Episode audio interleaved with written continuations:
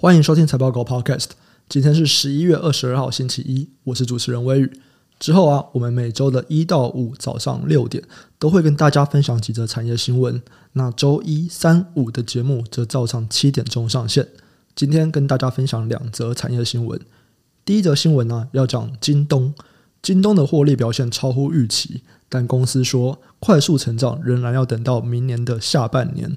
这个新闻为什么重要？因为京东是中国最大的电商平台嘛，所以我们就是要从它的数据去了解到说，中国目前的零售消费到底有没有随着逐渐解封而复苏，然后中国的封城，他们持续要坚定的清零的策略，对他们的消费影响到底有多大？这个可以作为我们在衡量中国的消费是否健康的指标。京东在最新一季的季报，它的营收 Y O Y 是十一趴，年增长十一趴，这符合分析师的预期共识。但是它的税后净利还有稀释后的 E P S 则是大幅的超出了分析师的预期。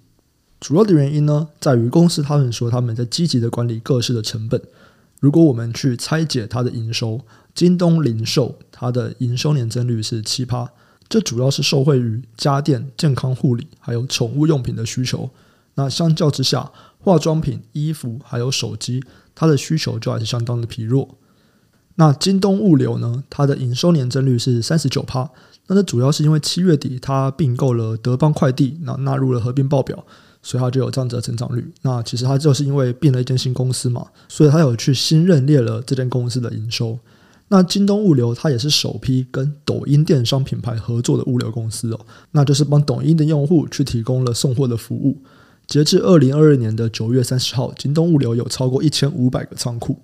那重点啊，我们还是想要听听看说，那京东是怎么看中国的消费展望？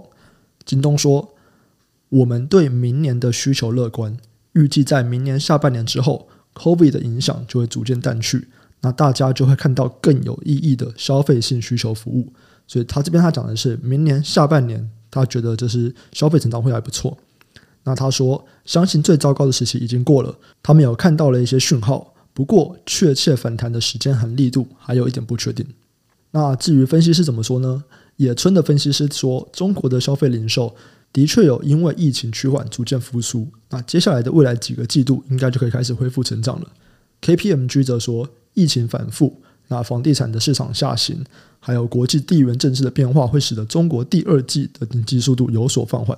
但是在第三季看起来已经有在回来了，那这显现出了中国经济的韧性。他预期明年中国仍然会维持这个宽松经济的基调。那预计说明年二零二三年中国的经济的成长速度会比二零二二年还要高。至于同业呢，阿里巴巴的表现就没有京东来的那么好。那最近一季中国国内的电商收入还是下滑的。那虽然用户的流量保持稳定，但是在阿里巴巴上面，他们的消费意愿仍然是比较平缓，购买的频率也有下降。那加上疫情的原因啊，就是各地的物流服务也都有出现一些异常，还有中断的问题。相关的概念股就包含了零售、电商、电商平台，还有中概股。第二则新闻呢，则是要讲应用材料。他们在最新一季的电话会议里面提到，二零二三年中国的出口限制会让他们的损失达到二十五亿美元。那应用材料啊，在整个半导体设备的市占率大概是二十趴。所以，我们就可以从这间公司去了解整个半导体产业的这个扩张的状况。他们有提到说，美国的这个半导体政策对他们会有什么影响哦？他们的估计是，二零二三财年全年营收成长会到二十五亿美金。那公司希望有办法降低，可能降到十五到二十亿。那公司认为啊，随着这个时间的推移，中国在成熟制程上面会有很强劲的增长，尤其是 IoT、通讯、汽车、能源还有传感器的领域。那同业他们是怎么样的状况呢？如果我们去看科磊啊，科磊他就直接调降了二零二三年会计年度的半导体设备整体产值嘛，它预计年减会二十趴，而且记忆体方面的设备投资会大幅下降。那代工跟逻辑 IC 下降的幅度会比较小。那科林研发它是影响最大的，因为它有三十趴的营收来自于中国，预计二零二三年营收会影响二十到二十五亿美金。那大概是占二零二二年全年营收的十到十五趴，同时它也下调了半导体设备的整体产值，那年减二十趴以上，这部分跟科磊是差不多的。最好的应该是艾斯摩尔了，因为艾斯摩尔做的就是比较先进的制程，而且它本来啦在客户这边，EUV 的客户就比较没有办法出到中国去，所以就没有中国那边的营收。